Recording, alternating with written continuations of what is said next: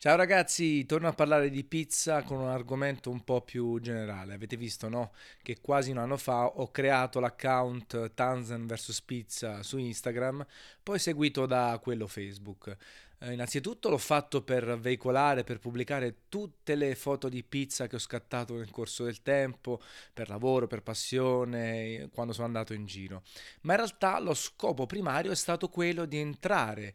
nel mondo dei food blogger, degli Instagram influencer, di tutte queste persone che hanno creato soprattutto un account Instagram per pubblicare le proprie foto, per dare un servizio, eh, per eh, crescere, accrescere la propria fanbase e magari farlo diventare un lavoro. È un mondo molto particolare, voi sapete che sono sui social da, da sempre in pratica, da quando sono nati e da alcuni anche 18 anni, una cosa del genere, i messenger, gli ICQ, programmi di messaggistica. Però sono sempre dell'idea che per analizzare i fenomeni, anche se si ha esperienza generale, si ha tanta esperienza generale semplicemente data dal tempo, bisogna entrarci dentro, non basta leggere, non basta osservare soltanto con tono distaccato. E mi sono trovato davanti davvero un qualcosa di fantastico da un lato e altamente indisciplinato dall'altro, no? Alla fine Instagram sta avendo un boom sempre maggiore eh, e soprattutto negli ultimi anni ha, avuto, ha visto un proliferare di, di nuovi account. Ogni giorno ne nascono 5-10 dedicati al food, al porn, le guide, la città Napoli, Milano, Roma, città più piccoline, monotematici, quindi davvero si può trovare tutto. E quindi siamo arrivati in un punto in cui la comunicazione generale eh, diviene un ruolo importantissimo sia per il ristoratore, per la pizzeria, sia per chi appunto ne fa una professione o comunque un divertimento. Fa parte del pacchetto, ecco, non è più come prima che c'erano soltanto il passaparola, poi TripAdvisor, le affissioni, anzi adesso comunicare la propria attività su Instagram soprattutto, eh, anche se poi questa cosa si può estendere a altri social, eh, è fondamentale. E, ehm, e, quello che ho notato è appunto una, come dicevo prima, un, una disciplina davvero poco strutturata al di là di quelli che magari si scrivono food blogger e poi non hanno nemmeno un blog su cui scrivere, quindi magari si limitano alla pubblicazione di una foto e di una frase in italiano correggiuto, um, c'è grande fermento da questo punto di vista, però appunto spesso e volentieri eh, ci si svende, no? Um, alla fine vedo tante occasioni eh, persone, senza fare nomi perché è inutile, che per scroccare una pizza, per essere trattati meglio o bene da parte del pizzaiolo o ristoratore, ehm, descrivono con entusiasmo quello che hanno mangiato, anche se poi magari la foto è brutta o più che altro la foto fa capire abbastanza facilmente che il cibo non è proprio ai massimi livelli, ecco. E questa è una delle cose che contesto ai miei simili, adesso che mi metto anche nel panno e nei panni del, del food blogger o dell'influencer, svendersi per così poco. Infatti non ce l'ho tanto con i ristoratori che ne approfittano di questa cosa, fanno i loro calcoli, molti sono sgamati, sanno che eh, offrendo un pasto, trattando meglio un cliente particolare che ha appunto magari un, un account con diverse migliaia di persone che lo seguono, può, avere può ricavarne tantissimo, può portare persone a mangiare in pizzeria al costo molto contenuto, quindi una sorta di operazione di marketing e comunicazione. Vi faccio un esempio, eh, senza dare un giudizio poi di merito. Qualche tempo fa, qualche settimana fa, una pizzeria campana che si chiama Chiaz ha fatto un evento invitando diversi food blogger. Sono venuti, hanno mangiato eh, e poi il giorno dopo sono comparse su Instagram più di 15 foto con le pizze di questa pizzeria, appunto, eh, la stessa oppure altre di, del menù mangiato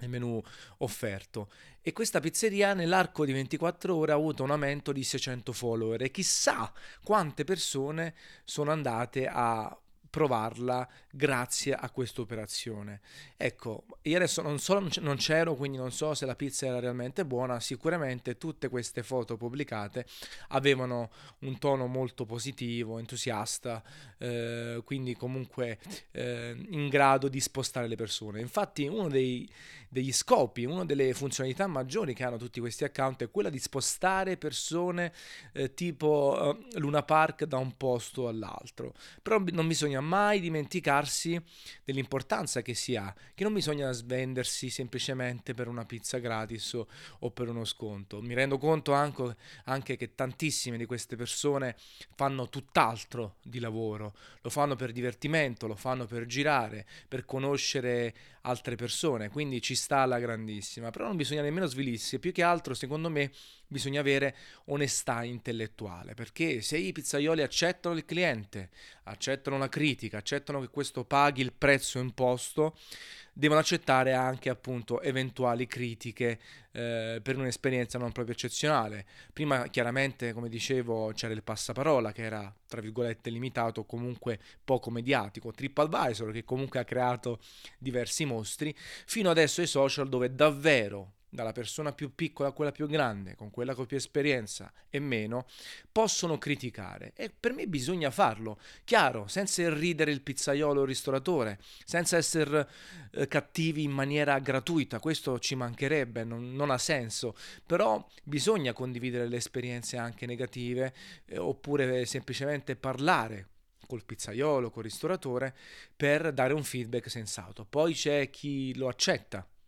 e si fa un'analisi, c'è chi ci sorride su perché si sente eh, inattaccabile, c'è chi è anche permaloso, devo dire che ho scoperto anche un mondo fatto di tante persone permalose che però poi vanno un po' a cozzare appunto con la mediaticità del tutto e col fatto che anche loro in prima persona sfruttano i social per condividere frasi, condividere pizze, pensieri, talvolta anche per fare scaramucce contro altri pizzaioli e sempre ristoratori. Quindi bisogna accettarle e secondo me la cosa bella, la cosa importante è proprio farlo con la massima onestà intellettuale, anche perché noi dal mio punto di vista, no, poi chiaro, io sono un po' viziato perché scrivendo anche per dissapore ho un tipo di approccio più, se vogliamo, giornalistico, eh, non mi faccio problemi a criticare, non mi faccio problemi a parlare direttamente in faccia alle persone perché bene o male è una sorta di deformazione professionale. Però comunque, secondo me il bello di avere un account Instagram o un account Facebook è quello di dare un servizio al consumatore finale, consigliarlo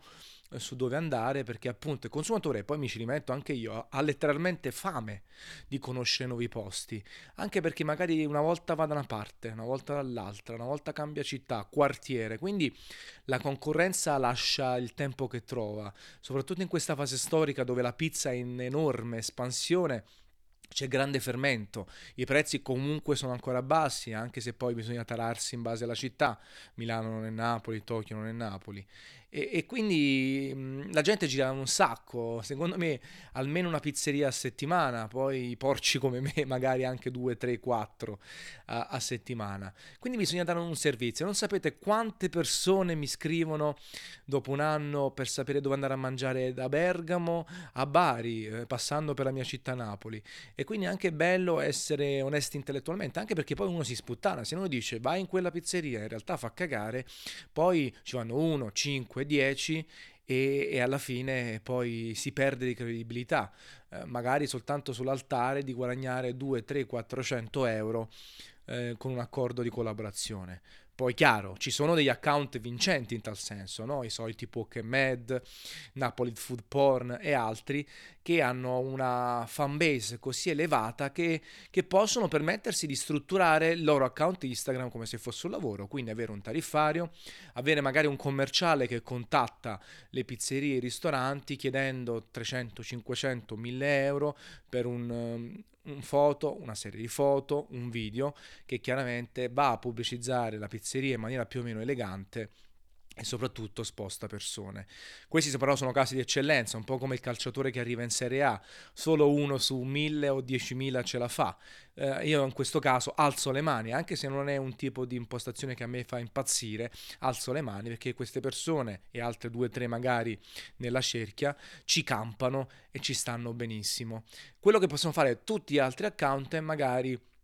appunto eh, raccontare storie, raccontare belle cose, condividere le cose buone che hanno fatto, ma anche le cose cattive in cui si sono imbattuti. Poi chiaramente chi vuole farlo diventare un lavoro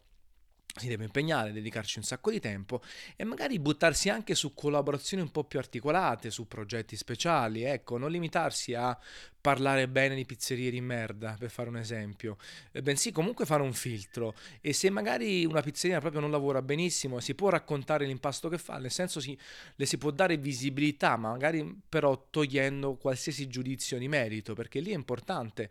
eh, soprattutto quando cominciate ad avere 5.000, 10.000, 15.000 eh, fan a salire, anzi follower, ehm, è importante mantenere la credibilità perché per 200 euro non muore nessuno, per una pizza gratis non muore nessuno, però se appunto si ha la passione la voglia di aggiornare l'account quasi ogni giorno è importante poi ricordarsi che c'è un percorso da fare, che ci sono sempre più persone che ti seguono e più persone che ti giudicano. Io ho avuto la fortuna, bravura, altro di, di arrivare a 20.000 follower in 11 mesi. E non mi vergogno nel dire che ho utilizzato un po' tutto, mi sono iscritto a gruppi di power like, no? persone che postano tutte quante nello stesso momento o comunque nell'arco di 10 minuti e si fanno like a vicenda in maniera tale da fare una sorta di startup, no? di lancio iniziale più forte e permettere a Instagram di diffondere la foto più velocemente. Um, ho scambiato uh, like con persone, anche citazioni e non ho lesinato dal provare i bot. I bot, questi programmi automatici che permettono di fare like appunto in automatico, follow, unfollow, commentare e altro. Sono fuori dalle linee guida di Instagram, ma parliamoci chiaro ragazzi, non prendiamoci in giro. Quasi tutti gli account importanti, anche i ristoratori importanti li utilizzano. Poi in realtà ci sono tante maniere di utilizzarli, magari eliminando i commenti automatici. Pensate ad esempio uno dice nice pick eh, di fronte a uno che ha messo una bara oppure ha fatto un messaggio triste per qualcosa. Uno scrive nice pick, bella foto, continua così e queste robe qui perché magari il bot sbarella. In generale lo stesso commento ehm, reiterato su più persone, su più post è fastidioso. Quindi magari si possono togliere i commenti, eh, fare dei like limitati ad hashtag precisi che sono in target con l'argomento di cui si parla. Non fare un follow delle persone che vi stanno seguendo. Avere un aggiornamento lento, ecco, può diventare il bot un acceleratore di, di business, un acceleratore di, di crescita dell'account. Anche perché purtroppo ad oggi Instagram è così saturo che si fa sempre più fatica a crescere in maniera organica. E quindi o si, ehm, ci si avvale di grandi account, eh, immagino ad esempio sempre nel, nell'arco di Pokémed altri account che hanno beneficiato no, della pubblicità di Pokémed oppure ci sono poche da fare bisogna crescere lentamente magari con un tempo limitato. Chiaro i bot eh, sono f- illegali tendenzialmente. Vanno a contro le linee guida di Instagram e ogni tanto qualcuno ha anche saltato appunto perché Instagram l'ha, l'ha fatto fuori l'ha fatto chiudere. Eh, però eh, l'ho provato, bisogna provarli e poi staremo a vedere che succede, ecco, anche seguendo un po' l'ondata di questo social, eh, social network. Perché oggi poi eh, la visibilità, come dicevo qualche minuto fa, è tutto.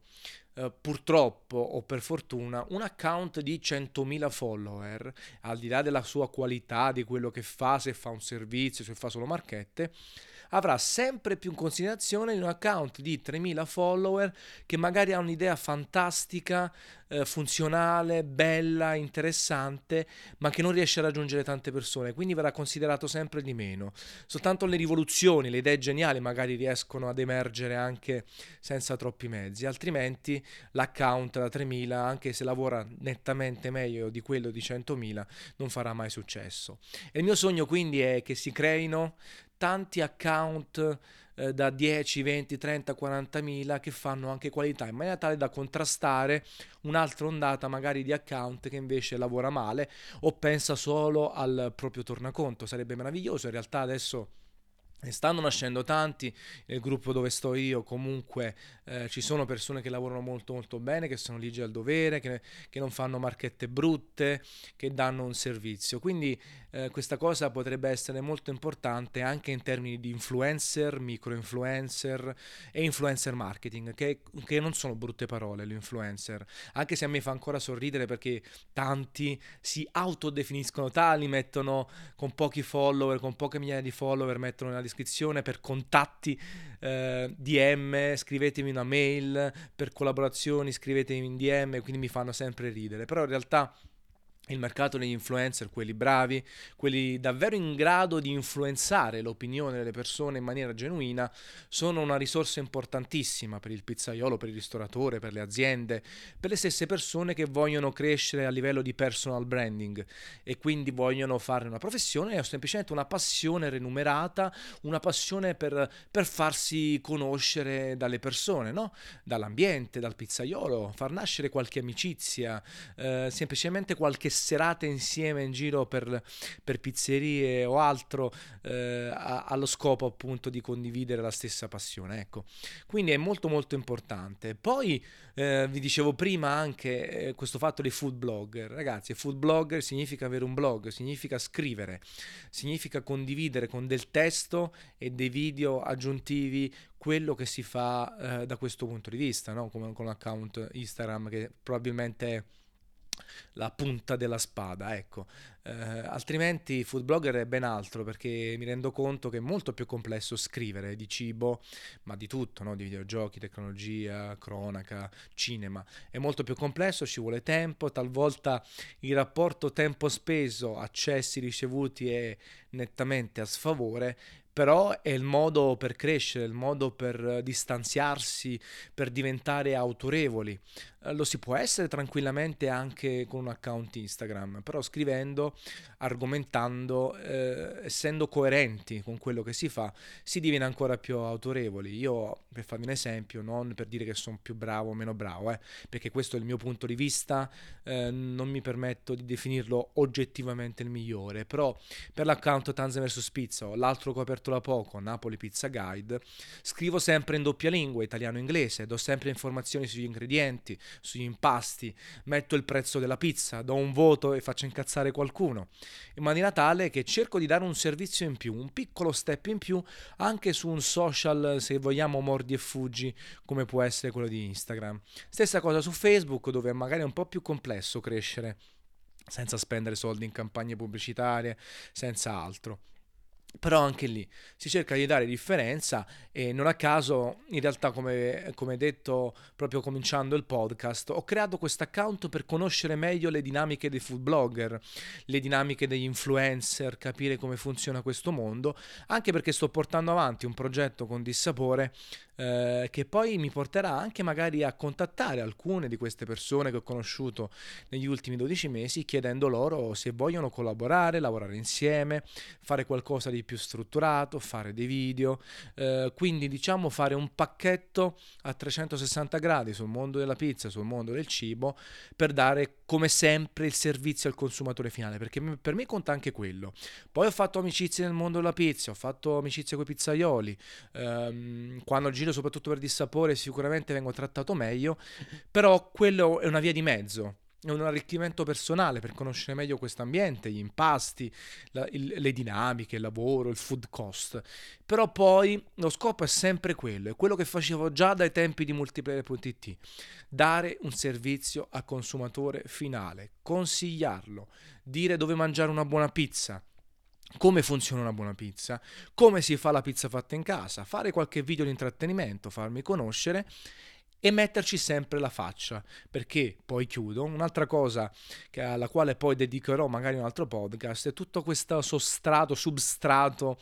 eh, che parla di ispettori anonimi, eh, di farsi fare lo scontrino, eh, di farsi trattare uguale a tutti, mandare persone sconosciute. Io sono completamente contro. Se c'è una realtà che lavora, no? che parla di ristorazione, come fai a mandare l'ultimo dei collaboratori perché è anonimo e fidarti del tuo giudizio? Non è meglio andare in prima persona,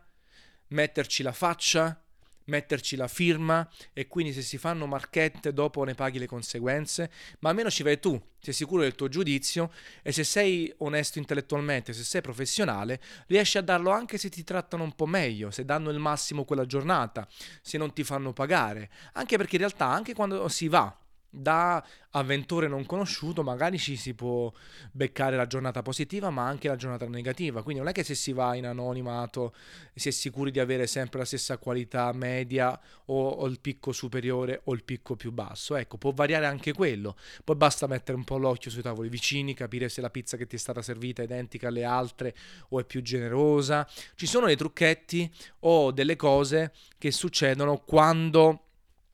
alla fine eh, eh, si lavora in maniera molto interessante, molto intelligente e si è sgamati, si ha esperienza, che non si tratta soltanto di bravura, bravura, bravura, ma proprio di esperienza maturata sul campo. Se uno lavora tanti anni, se uno fa queste cose, anche l'account Instagram per tanto tempo, sicuramente diventa più sgamato, sa come muoversi, sa ehm, riconoscere e filtrare. Però poi ci metti la faccia ci metti la firma eh, nel video proprio ti fa riconoscere. Quindi se dici cazzate la gente ti giudica al pari dei pizzaioli come c'è TripAdvisor ci sono gli account ci saranno i tuoi lettori che diranno ma che cavolo dici? Questa pizza è bruttissima? Oppure ieri hai detto che faceva cagare oggi che è buonissimo viceversa. Ma come? Io sono andato a mangiare in queste due pizzerie e ho il giudizio completamente opposto al tuo quindi da questa cosa non se ne esce, più diventi famoso, più diventi noto, più fai roba, più critiche riceverai. Però se cerchi di essere sempre professionale, e lo ripeto l'ennesima volta, sicuramente questa cosa paga per gran parte delle persone. E questo discorso si può estendere tranquillamente anche al lato Instagram semplice. Stories, Facebook, Twitter, qualsiasi cosa che si fa che sia il proprio lavoro, che sia una passione, che sia un qualcosa anche di, di, di marketing teso a guadagnarci, può essere fatto in tutte le maniere, nella maniera giusta per me e nella maniera sbagliata, poi sta a voi, eh. ecco, io volevo condividere un attimino il mio punto di vista, quello che ho imparato in questi 11 mesi eh, dall'interno e questa volontà appunto di divertirmi come le pizzate dal vivo che sono poi fa- un fatto meraviglioso, conoscere gli altri food blogger e poi vedere se si può strutturare qualcosa, se si può far crescere al contempo l'ambiente l'ambiente sì,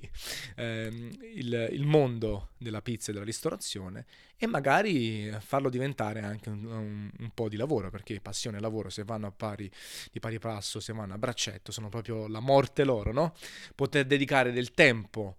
alla propria passione grazie al fatto che diventa anche lavoro è proprio la cosa ideale proprio per dedicarci tempo, un po' come ho fatto per tanto tempo ho detto cento volte tempo eh, con i videogiochi, eh, grazie al fatto che ci lavoravo, ne scrivevo, viaggiavo tanto, ci giocavo tanto e non mi sentivo tra virgolette in colpa di buttare ehm, altre cose eh, e appunto il tempo libero in questo. Alla fine ne vedimo anche pagato e quindi era proprio la cosa perfetta. Questo è quanto, 22 minuti, uno dei podcast più lunghi che ho fatto. Se vi è piaciuto l'argomento, se vi interessa, se avete apprezzato il mio punto di vista, che ripeto essere un punto di vista, vivi e lascia vivere. Eh, lasciate magari 5 stelle su iTunes e, e qualche commento in giro per i social network. Nel frattempo, una capata in bocca al sapore di margherita.